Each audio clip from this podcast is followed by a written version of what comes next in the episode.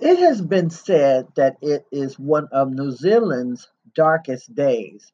Not Friday the 13th, but Friday, June the 21st, 2019. There are at least four dozen dead, and the numbers continue to grow after the shooting at two mosques in Christchurch, New Zealand. The mass shooting in New Zealand was designed to spread on social media. My first question is Has people become so inhuman and attention starved that even when they want to do something stupid, idiotic, they'll go as far as placing it on the internet or social media to get attention? Obviously so. The horrible shooting, the massacre, happened at two mosques in Christchurch, New Zealand was designed to get attention, leveraging social media to make sure as many people as possible would hear about the deaths and the hate underpinning them. It's unfortunate, but every 20 seconds, a person, not just in this country, other countries as well, lose their life to an, an unnecessary act of violence or crime.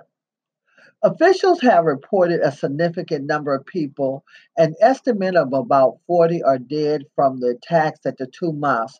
So far, several people have been arrested. New Zealand police have told people to avoid mosques and told the mosques to shut their doors. That's really unfortunate.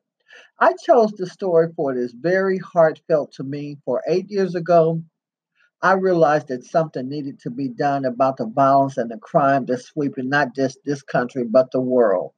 The sad part about it is, no one is really safe anywhere. A 17 minute video that seemed to show the shooting was posted on Facebook, YouTube, Instagram, and Twitter.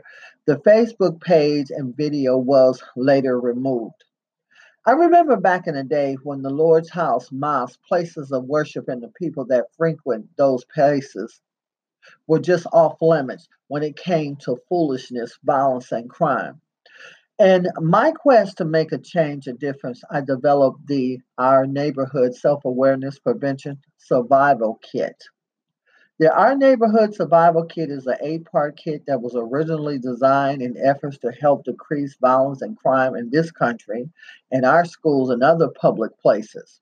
However, I'm starting to realize that this amazing kit is needed throughout the world in efforts to save lives.